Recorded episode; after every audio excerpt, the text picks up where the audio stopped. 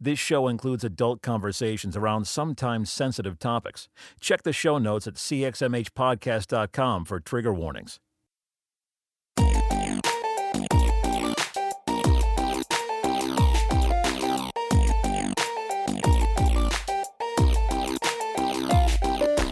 You're listening to the CXMH podcast with Robert Vore and Steve Austin.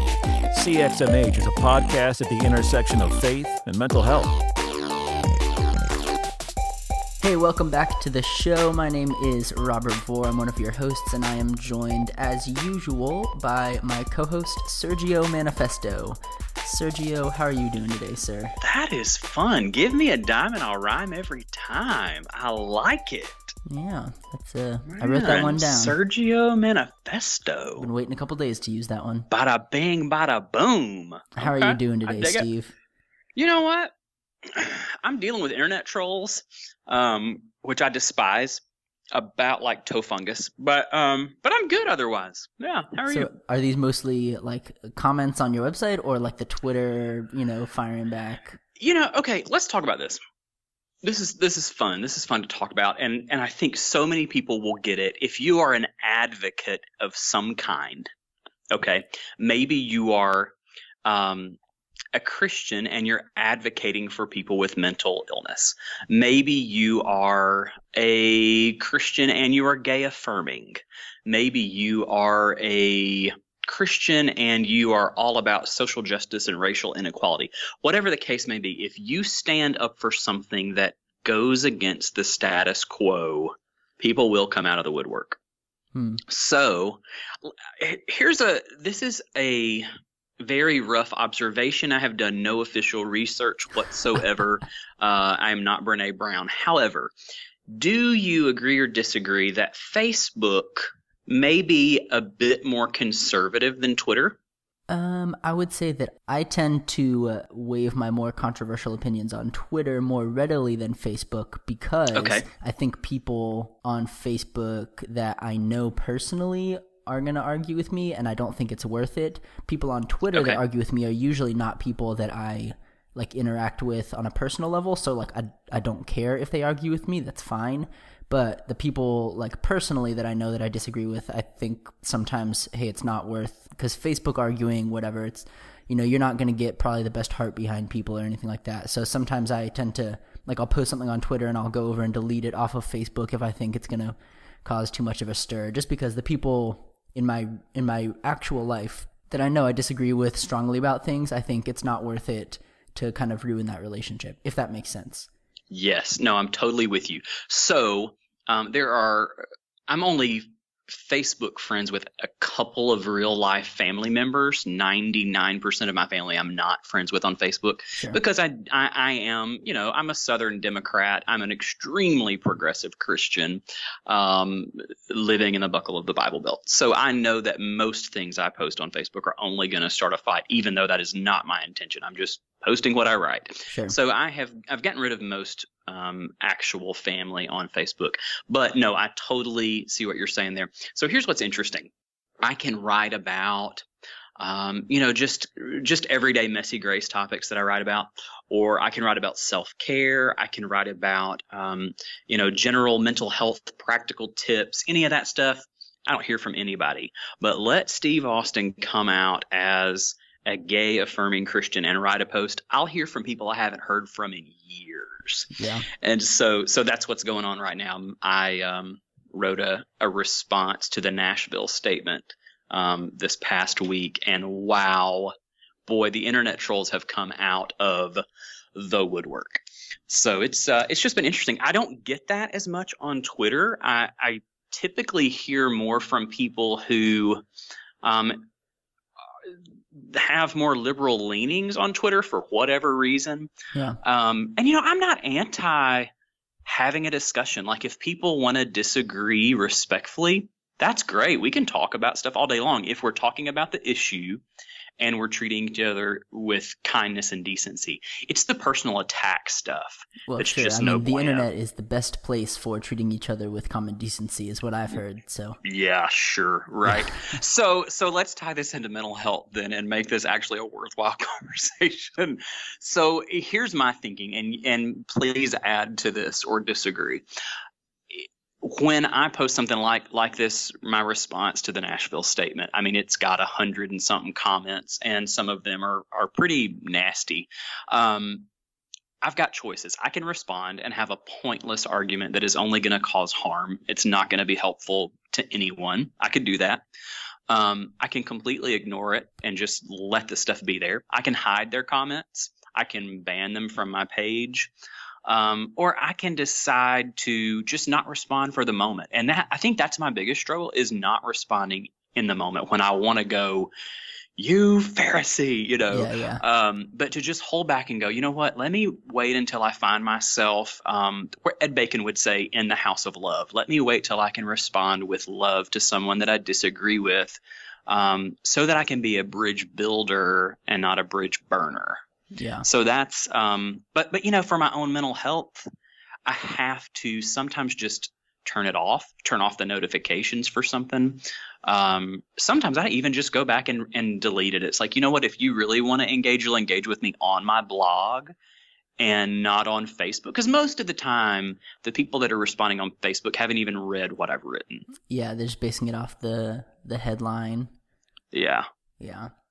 No, I think that's a good point. I mean, I think there are times I have a real bad habit of tweets that I know that are kind of controversial or political, but maybe that I agree with. I scroll through and read all the replies, and I usually it just gets me fired up, and it's not doing me any good, even if it's uh, to somebody else. You know, they're responding to somebody else that I happen to agree with, and so pretty often I have to think, "What? Am, this is dumb. I'm just gonna turn it off. I'm gonna move on. There's no point to it." You know, I think my Yep. favorite. I actually. I'm really hoping that one day, uh, when I get a book published, this can be one of the blurbs that you know the little the little blurbs. Yeah. Uh, I have it screenshotted. Uh, a different website published one of my articles about uh, taking medication for mental health and how that doesn't disqualify you from being a Christian. Uh, and there was a, a nasty comment back about it was on Facebook about how it was propaganda, it was left wing propaganda, and that I was a fake Christian this. intentionally Yes. leading people astray. So I have it uh, scribbled down. You know, I'm really hoping one day it'll be a blurb on the cover of a book. for me, Oh, so, I love it, you propagandizer. yeah. This Sorry, makes guys. me want to, this little conversation makes me want to do a whole episode. And I would love for people to respond and let us know if it's something that they want. I'd love to do a whole episode on social media, the internet, and mental health. Yeah, It would be so fun to have a, an expert come on and, and really talk about that. Um, you know, the idea, I mean, there's so many things we could talk about. We could talk about social media and comparison and what that does to our shame and how we can, even though we're connected to, you know, 5,000 people on Twitter and Facebook, we still feel isolated. You know, there's so many things you can talk about around social media, the internet, mental health. So if you are Absolutely. interested in a full episode on something like that, respond and let us know. Tweet at us, email us, whatever. Just let us know if that's something that you're interested in. yeah. Well, hey, here's the, here's the thing. I forgot that we cannot be friends for the next three months. We can't do the show. Hey, roll tide. Ugh, that's disgusting. I'm gonna edit that out. I'm gonna put bleeps You in won't. there so everyone thinks that you've just been highly offensive. Oh man, one of my friends on Facebook today, Patrick, who is one of my dearest, dearest friends in the whole world, posted some verse from Isaiah and talked about how the sky is blue and orange, and that's how he knows God is an Auburn fan. And I'm like, where's the puke button? Where is the puke button? Oh my gosh. Oh well, if you never mind, that was gonna get too nasty. Hey, if you're gonna go there. no matter We who can troll each other right now. no matter who you're a fan of, I will say this is the worst time of year. It's the time of year where I disagree with Rachel Held Evans most because she always posts Alabama things, which is just so disappointing. Yes. That's how I know she's a real Christian. Ugh, what? That's okay. I love Rachel Held Evans. Oh my gosh. Hey, you know Nick Saban was born on Halloween. Was he? He was. Well, there you go. So that's uh Were you allowed to do? You were raised Catholic though. Did it? So did it matter? Did that impact like Halloween and stuff like that for you as a kid? no, no. No. Okay. we God. went that uh, that far into man the, that type of thing. Being raised evangelical, dude. Mm-mm-mm. No Halloween, no Smurfs. Did you go to those? Uh, no Transformers, like Hell Houses, or I don't, oh, good. I never grief, went to one. Yes. My uh, oh. my wife has told me about. She went to some with youth groups where it was like a haunted house, oh, but yeah. it was you know supposedly what hell would be like. Or they would bring the the traveling production Heaven's Gates and Hell's Flames to your church, and let me tell you, mm. if that hmm. won't scare you out of hell, nothing will. Interesting. Hmm. Another well, topic for another. Yeah, we can save this for a, a Halloween episode. sure, let's do that. oh man. Well, hey, today we have a, great episode for you, an interview. So you weren't there for it. So I mentioned this to you just a few minutes ago before we started, but I think this will be kind of an interesting twist on things because we talked a bit in the welcome back episode about how sometimes we're going to do interviews and the other one won't be there. So I'm going to introduce you to the interview and the listener can kind of take that towards them as well. Boom. So in this interview, I talked to Jason Chesnut.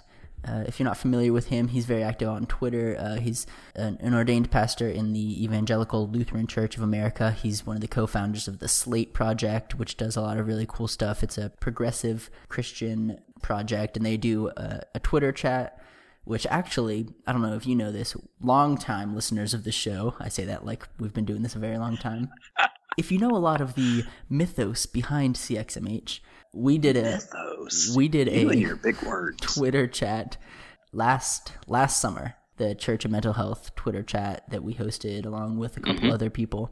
And the Slate Project was one of the Twitter chats that kind of spurred that idea on for us, um, or at least for me, and then kind of roping a, handful of other people into it to help run it. So uh, it's fancy. Really cool, I did not know that. Yeah, it's a fantastic chat. If you ever see hashtag Slate Speak uh, Thursdays, you'll know what that is. But they cover a wide variety of topics from kind of the progressive Christian uh, viewpoint. So he has a lot of good things to say about a lot of that about intersectional justice. And then he has been tweeting for the past few months, I want to say, pretty brutally honest things about his struggles with depression currently, like ongoing.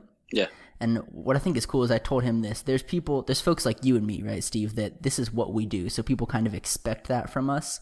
And there's value to that, obviously. Otherwise, I, we wouldn't do it. But when somebody who has kind of a faith voice and, and platform, if you will, uh, for something other than mental health, starts talking about that, I think it introduces kind of a whole new chunk of people to it. It adds another level of, hey, these are okay to talk about, even if that's not like what I do all the time, you know? Yeah, it's well, it's just like the what the Time article that came out this past week about the Pope's new book and him yeah. admitting that he, you know, went to therapy for like six months. When somebody like that, that it's not their typical wheelhouse, says, "Hey, yeah, me too." Oh my gosh, yeah, it's so empowering. And I think it gives people permission to be human. Absolutely. Man, you think we could book the Pope on? Talk about Let's do it. Let's call experience? him. Yeah. Let's call him. Well, hey, we'll get to it. Uh,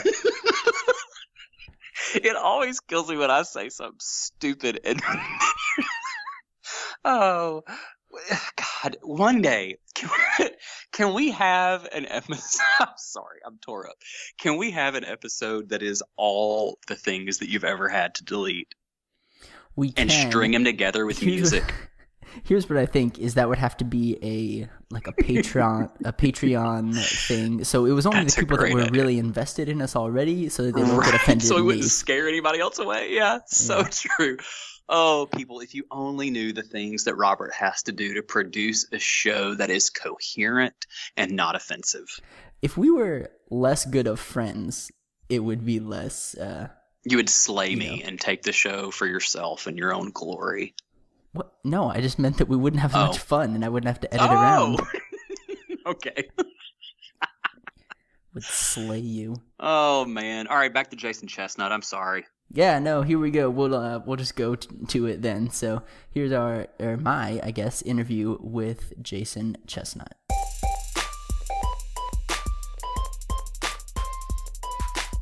All right, welcome back to the show. Today we are joined by Jason Chesnut. Jason, how are you doing today? I'm doing good. How are you? I'm good. Just to say a little bit about you here. Uh, Jason is ordained in the Evangelical Lutheran Church in America. He's also one of the co founders of the Slate Project, founder of a film company. How do you pronounce that?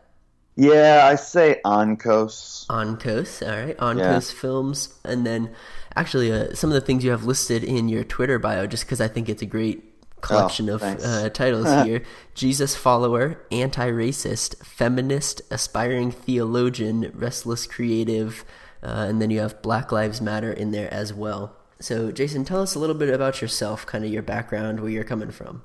Yeah, um, well, I, you know, I uh, the Twitter bio I think is a good starting point there. I, am you know, I, I do a lot of a lot of different things and I think a lot of those are kind of things that are in process still. So I created a video company, um, started sort of a, a, a Christian community, both online and face to face. And I sometimes I talk about myself as like an itinerant theologian or an itinerant human. I just I'm just doing a lot of different stuff that um, excites me and kind of connects me to the world and I'm still trying to figure out exactly how I fit into the world. Yeah. So, um, but yeah, either way, I'm in I'm in Balt- uh, I'm based in Baltimore, uh, in Maryland, and yeah, I uh, any given day, I was talking to you earlier, like you know, are you normally up this early on a Thursday? I'm like, rarely do my days ever like I never know exactly what's going to happen day to day. You know, yeah. the life of a of a creative. Yeah, right. Exactly. That's exactly it. So let me ask you. So I'm looking at you on Skype video, uh, but our listeners aren't. So you are a white male, right? I am. Okay, so why is feminist and anti-racist and Black Lives Matter? Why are those all so important to you? I think, I think because because of the privilege the power and privilege that I have as a white man, I have I've kind of had my eyes open, I guess, to to what it means to not have these things in this country, and I've been I've been really convicted by by encounters with others and by things I've seen, and to try and dismantle the systems that that you know that give give me power and privilege and, and take it away from others.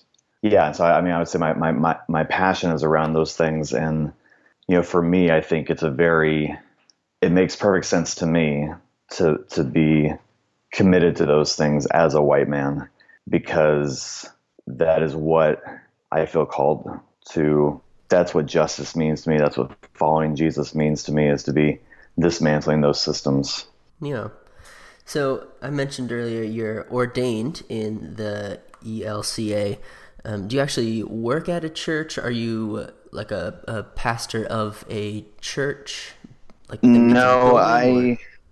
Yeah, no, I. Uh, I started so I started the Slate project as part of a congregation. I mean, as like a new community, a new we call them mission developments, uh, a new um, church within the the ELCA um, and now I do that kind of part time. I'm shifting over to the video company I started to try and make that work. And then I preach. Um, I'm like a supply supply pastor, supply preacher, um, and I do that pretty often, almost every almost every week, um, or three three weeks out of the month. I'll be preaching at a church that is in need of a of a, a pastor for the morning. Awesome. So you mentioned it there. Tell us a little bit about the Slate Project. Yeah, so it was what's trying to imagine Christianity with a blank slate is the idea. And um, I was given a gift of, of some funding back in 2013 to start a new Christian community, and I didn't have really any other. I didn't. There, there were no other. Um, what's the word? Strictures. There, there was no other um, specifics that that had to happen. It was just a new Christian community, and so I was really committed or passionate about doing that online and having a big online piece because that's where a lot of people are is online, and I wanted to be able to create content and encourage and engage conversations online uh, around the 21st century way of following Jesus. So that's kind of the genesis of it. And we meet face to face in Baltimore City uh, throughout the week, kind of a small group of people without a building. And then we meet online through a lot of different things, mainly on Facebook and Twitter. And that's kind of, yeah, that's, that's been, we're entering uh, our almost our fifth year of that, which is crazy and that is Thursdays at nine, right? Is the it's, the Twitter chat? Yeah, so there's a Twitter chat. That's one of the things we do. Um, Thursdays nine nine Eastern, and you can follow on the the hashtag uh, Slate Speak. Yeah, I would encourage folks to go check it out. Uh, I've jumped in those conversations a couple times, but most weeks I just scroll through and read a lot of it because there's always some really great conversations happening. There are. No, it's it's true. It's a it's a, I think it's a it's a unique place for well, you know, I say like radical progressive Christianity to to kind of have a space for that. I think um, I think it's one of the those places. Yeah. So, Jason, the reason, or I guess one of the reasons uh, that we're talking this morning is that you've been tweeting a lot recently, which I greatly appreciate, pretty honestly about your struggles with depression. Yeah. Can you tell us a little bit about maybe how long that's been going on or, or what you've been going through? Sure. Um, so I was diagnosed in 2011, but I was probably, I probably had, um, it's probably back to maybe 2009 that I was having kind of these um, these aspects of depression.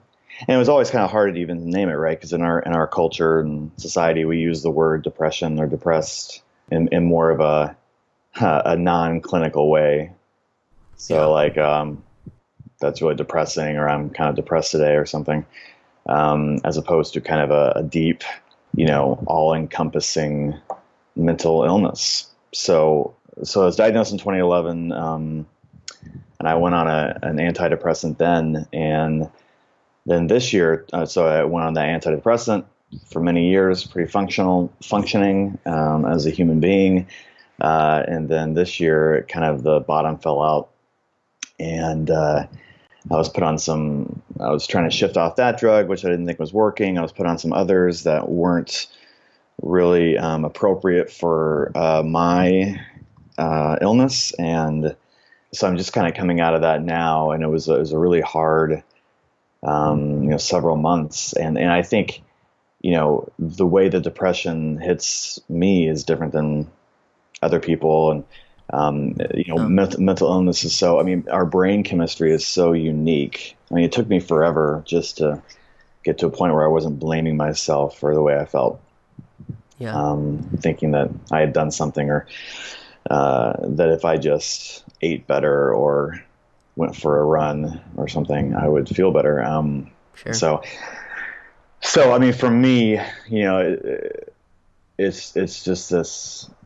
It's it's like this fog that just encompasses me. I, I, it's it's hard to get out of bed. I can't really. I don't really have any energy to do anything. I, I don't look forward to anything that you know, kind of uh, um, the the quote from Charlie Brown in the Peanuts uh, comic strip. He says um, he's talking about unrequited love, but I put depression in place of it. And he says uh, nothing tastes nothing takes the taste out of peanut butter quite like depression. Yeah. Um, so it's like you know you, you even things that you enjoy and like you, you can't even enjoy them. Like the joy is taken out. It's it's so weird and messed up, and it's just you know. I mean, I've started to talk about it as a demon, even though I'm I'm, I'm part of a a Christian denomination. You know, community doesn't really talk about demons. Uh, it's not really a part of our religious vocabulary, but I've started talking about it that way because I I feel like you know I mean it, it, it's this voice that lies to you. It's this constant um, taking joy away. It's like a you know if you're a Harry Potter fan, I mean it's very much like a Dementor. Yep. um, and it's following you around, and it, it, will not let up.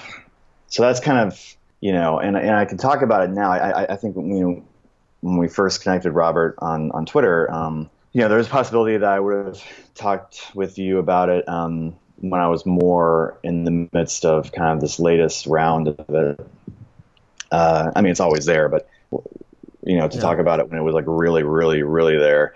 And so it's easier now to talk about it as I'm kind of coming out of it a little bit. But even, you know, even mentioning it is, is just sort of like a, my therapist says that my brain has traumatized me, right? So that yeah. it's like, it's like this trauma of like, oh God, am I always going to feel this way? Am I always going to be this way? I mean, it's, it's a real overwhelming sense of, you know, again, I mean, depression is is is not the right word. I think we need to call it something else. I don't know what, but I've often thought, especially recently, I've been thinking a lot about terminology, and I think that the mental health community, we've kind of done ourselves a disservice by naming. If I had to guess, I would say that they named them the way they did so that people could understand them easily. Right. But they're using common enough words to where it can be you know, whether you say anxiety, everybody experiences some level of anxiety. So then to specify like general anxiety disorder, but most people just call it anxiety. And same with depression, right? right? That was already a word in existence. And so I think sometimes that that language gets a little muddled. Absolutely. Because you, know, you, can say you're feeling depressed, but does that mean you actually, I don't know, you know yeah, I mean, like, is, it, is, is it, that just a situational thing or? Right. No, I think it's a really good point. And so then with the, without that language, then it's like, it's really hard to get people to to really see it. So it's like it's like that. What I mean, I guess it's ironic that using language that you're trying to get people to understand, and it turns out that that language keeps them really from ever understanding. Right. Right. Yeah.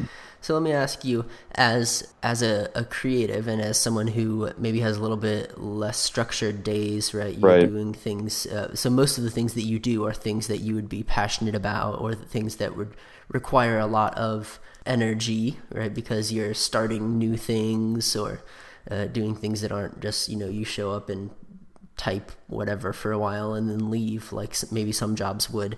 And then you mentioned that your depression makes it very hard to get out of bed, very hard to feel passionate towards things.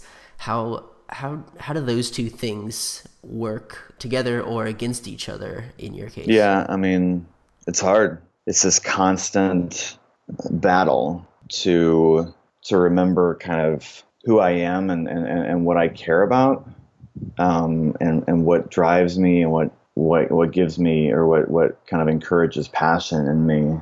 And the depression is constantly uh, fighting against that. And yeah, I mean, you're right. Given how my life is, it's sort of like I'm, I'm more susceptible to it maybe, or, you know, depression is more easily, it can more easily mess with my day to day schedule and rhythm. Um, yeah. and, and maybe if I, if I wasn't doing what I do, maybe it would have a, maybe it would be a, a different story, but so it's like this constant, I'm, I'm constantly having to remind myself that, you know, that, that, that, that I matter, that my work matters, that, that it's something that's, um, that has worth and meaning in, in the world. I mean, and also obviously, you know, to be able to make a living out of it, which I'm still trying to do uh, right now. Um, but that's a constant thing too, right? So I, I yeah. think um, to go back to the, the Dementor analogy, it's like it's always around me, and it's like this uh, companion, and I have to I have to constantly be putting myself in a mindset where I can be bringing out my Patronus, right? Um, yeah.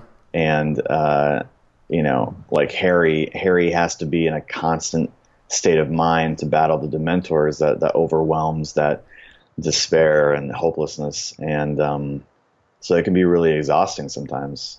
So how do you do that? Like how do you kind of push back against it? You mentioned there bringing out your patronus. What what do you do to keep yourself in that mindset? Or are there certain things that you do that help encourage you?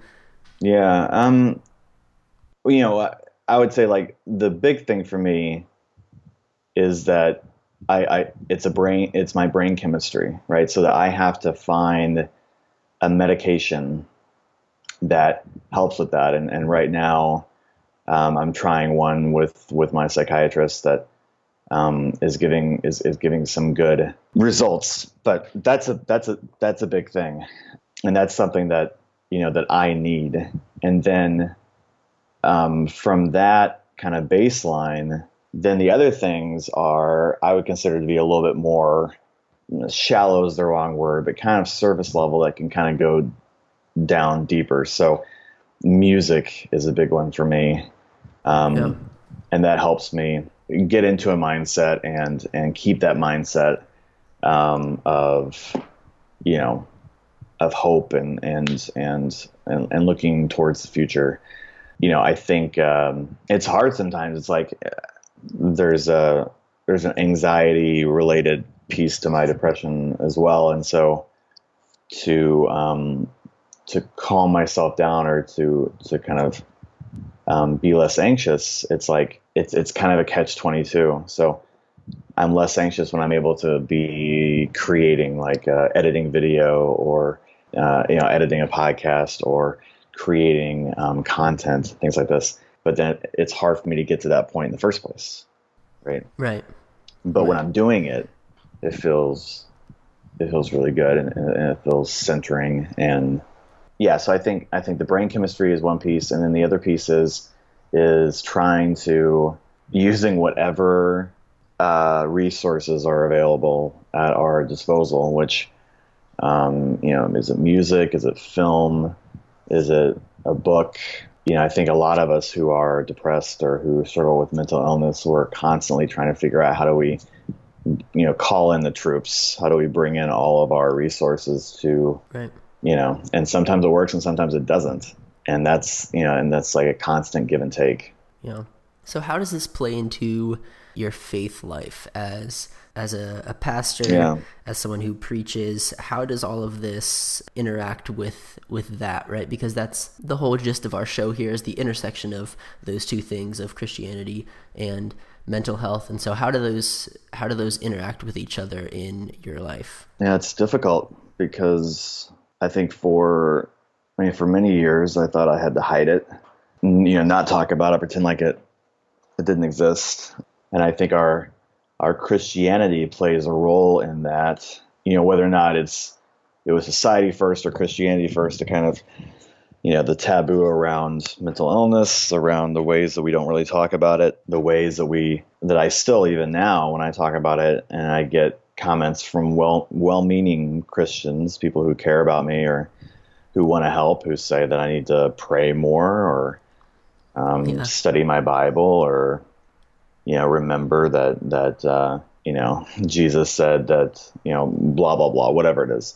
And so that's always been really kind of frustrating, and that's that's a part of the the mental health aspect within Christianity, especially as a leader in, the, in a church or you know a faith leader to talk about it. Um, although I will say, you know, the more that I talk about it, um, I've even talked about it from the pulpit, and of course from my online pulpit of Twitter and Facebook, is right. that you know overwhelmingly I've um, either had people say, you know, thank you, thank you for doing that, or like, you know, you've named my own experience. Um, yeah. And and so you know to call attention to that and to to bring light to that uh, is you know I, I think that's, that's a big deal within faith within within Christianity, especially since we have so many stories, um, especially stories in the Gospels around demons, around uh, unclean spirits, that um, those for me have. Uh, I'm, a, I'm, a biblical storyteller as well, so I, I learn stories by heart um, and then tell them. And you know, as, as I learn more and more stories of like unclean spirits and demons, they have also really connected with my with my mental illness. Now it's not it's not like an easy um, an easy answer though. Is oftentimes right. Jesus heals the person and then says, Your faith has saved you, your faith has made you well. I don't know if that's necessarily the most helpful thing because that kind of gets back to, right, if I had more faith, I wouldn't feel this way. Um, right. But I do think it's important to to talk about it, um, to name it. I, I mean, I'm going to be the person who just like, everybody's going to think I'm like totally obsessed with Harry Potter, which I kind of am.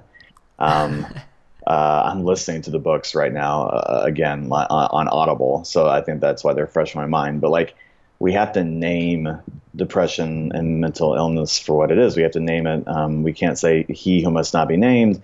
Um, you know, Dumbledore says, right? Like, like once you name it, then you have, you know, you're, you're not letting it have control over you. Yeah. And I think sometimes in the church, we're bad at naming things for what they are, whether it's recently, um, you know, like white supremacy in, in Charlottesville, or if it's just more of a personal thing of like naming mental illness and saying this is something that's real and that's something that affects us. Uh, it affects church leaders. And if we can name it, then maybe we can have an actual Christian community response to it, which, you know, is anything beyond uh, just pray more or whatever. Yeah. Right. Absolutely. Okay, so I have to ask yeah. because you've uh, described it some uh, in terms of like a demon, yeah. which I appreciate in the sense of uh, that level of like along with the Dementors and things like that. But I know that there's also s- going to be some people listening and things that are uncomfortable with that analogy only because we right we've heard from people who were told, "Hey, this is a demon. You just need more faith, or you need people to lay hands on you and it'll be healed, or you need you know even an exorcism or something like that." Right. So are, when you talk about your depression in terms of a demon, are you talking about like literally like a biblical demon, like very spiritual warfare esque, or more of just a way kind of of describing it? Yeah, yeah, it's it's a I mean it's a way for me to describe it. So I'm trying to I'm trying to come up with with words and, and analogies for it. Um, I don't I don't I don't see it as a a spiritual uh, biblical esque kind of warfare um, on on par with uh, uh, the exorcist or you know um, yeah needing an exorcism or things like that. So. Um.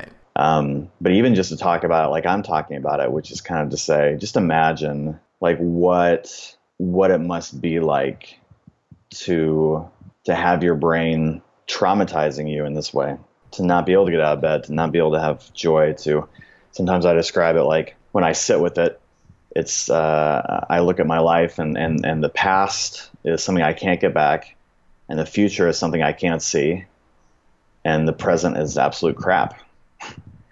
Yeah. Um, so that that's demonic to me. But yeah, so it's it's it's, it's so I'm not it's not uh, that scene in um, the movie Saved where they're throwing me into a van trying to exercise me, exorcise me. Uh, it's not it's not that level. So they're not literal demons like that Jesus calls legion or that, that can name Jesus out loud. Um, it's it's that's not how I think about it. Okay. Uh, so you've mentioned some about counseling and medication, and I think you touched on something that is important that I think maybe um, a lot of folks, at least at first, aren't really aware of. That you can be on, you know, a mental health medication for a few years that maybe is working for you, and then something shifts to where it's not right. working, and then you need to to shift, and that's a, a really hard process. Right. I know that that finding the right medication, even at first, is a very hard process for a lot of people because everybody's brain is a little different, and so, and they take you know two weeks to kick in most mental health medications, and so right. it's a hard process. So, can you talk a little bit about how you knew that that the medication that you were on for a few years wasn't working, and then what the process was like trying to switch and find a new medication that that was working? Well, it was hell. I mean, I mean, at, at first it was just I just felt like I could feel better. I was having some of the same over the course of a month or so, or two months. I was noticing some of the same physical um, side effects of depression kind of creep back in. So I was sleeping more than usual. I had a lack of appetite. I wasn't eating. I was losing some weight. Um, and and so when I felt those things come up, then I was like, well, you know, maybe maybe I could feel better than I, I felt. I mean, and so when I started, I made that decision to go, you know, to start the process of, of finding something new. Now, I went to a, a, a psychiatric practice that really kind of, um, I would say, was very, uh, they, they messed, they messed with me um, not intentionally, but just kind of gave me wrong medication. They kind of uh, they gave me stuff for like bipolar um, depression, mm-hmm. which I, I, don't have, and so I went down a long path, um, months of being on an antipsychotic and on a mood stabilizer that wasn't uh, that does not work for somebody like me with um, kind of straight depression. And so it was really hard. Plus, on top of that, to to to wean off of um, a medication I've been on for years, right? That my brain had gotten used to, even though, as you said, um, the brain is such a unique organism, a unique part of our body that medication that works can stop working. So when that when yeah. that happens, you know, then you're trying to find something new. Now, really, what should have happened is I should have been with a psychiatrist like I am now, somebody who knows what they're doing, who would just have put me on to a similar kind of medication at the same time of getting me off the medication I was on. But that's a constant is you you really have to get used to feeling crappy. Like that's how it, I mean that's that's how I talk about it sometimes is that because the new medication you don't know if it's going to work. You got you got to wait weeks for it to even kick in you've got to go off of the other medication. So you so whatever side effects you have that that medication isn't working. Well, once you wean yourself off of it, then you're going into withdrawal. So you have you have the side effects of going into withdrawal. Um, I mean, just imagine if you ha- you know if you had a if you had a um, a physical illness that needed an antibiotic, right? And you go in and they give you an antibiotic. And if that doesn't work within like six hours, there's something wrong. And just to imagine going in the way that we have to deal with it in the mental health world, and they're like, well, here's an antibiotic. I don't know if it's going to work for you. Uh, we'll give it a couple weeks. It probably won't work for you, but uh, just keep living the way that you're living with this, you know, with this sickness, and then come come back in in two or three weeks, and maybe we'll try something new, or maybe we'll just give you more of this first antibiotic, right? That's the other thing too is that you know you got a couple weeks, maybe it doesn't really kick in. Well, then sometimes the the thing to do is to up it and to go right. higher, and so then you're talking about a full, you know, six, eight, twelve weeks of a certain medication to see maybe if it can do something.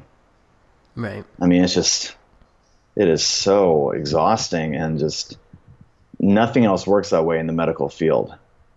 Yeah. They, you know, we just don't know. We don't know. We don't know the brain. We don't know how the brain responds. I mean, we still don't know so much about it, right? Right.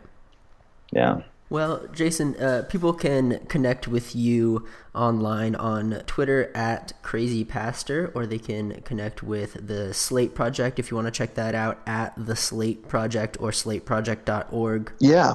Uh, is there anything else in, anywhere else people can connect with um, you? Uh, those are the main ones. If you uh, if you connect with me on Twitter and you're not completely uh, you know completely uh, appalled by what I say, then then we can connect further. so, you know, and that's good. Yeah. Thanks, Robert, for the for the time. I appreciate your uh, your presence online as well, and and and you know your podcast. it means a lot to to be having this conversation because nobody else really is. So, thank you. Absolutely, and I, I, I will say one of the things I appreciate is uh, obviously there's a handful of us that talk about faith and mental health like as our main thing, but one of the most one of the things I appreciate the most is when people who that's not their main thing right. also talk about it, right? Because people follow right. you know other pastors for just faith things, and when they're willing to be open about it, then Absolutely. I think it adds another level of, of connectability. So and it reminds me you're not alone. It reminds people that this affects yeah. so it affects so many people, and and a lot of us just hide it or refuse to talk about it. Yeah, totally. Well, I appreciate it. Hey, Steve's not on this part of the show, but if you want to connect with him, you can find him on social media at I am Steve Austin or at IamSteveAustin.com. Uh, you can connect with me on social media at Robert Vore or at robert-vore.com. Jason, any closing words for our, our listeners today? Well, if you feel like you are uh, any any of this talk about depression or, or side effects about it, if that if that feels like it connects with you, just know you're not alone and there is help and you can you can feel better. Um, it is possible, and uh, uh, reach out. And uh, the, the, help can look a, a, lot of different. It can look um, it can look different and and in a lot of different ways. But just know you're not alone, and there's help out there for you. And also go read Harry Potter. And go read Harry Potter. It's fan. It's fantastic. All right, Jason. Thank you for talking. Thank you, Robert. I'll talk to you later. All right. Take care. Thanks for listening to the CXMH podcast. Want to score some major brownie points? Leave us five stars and an honest review on iTunes. Follow us on social media at CXMH Podcast and email us with questions, comments, and interview requests at cxmhpodcast at gmail.com.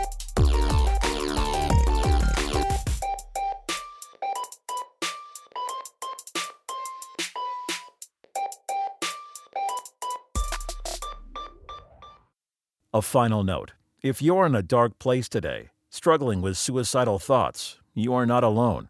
Professional help is available 24 7 at 1 800 273 8255.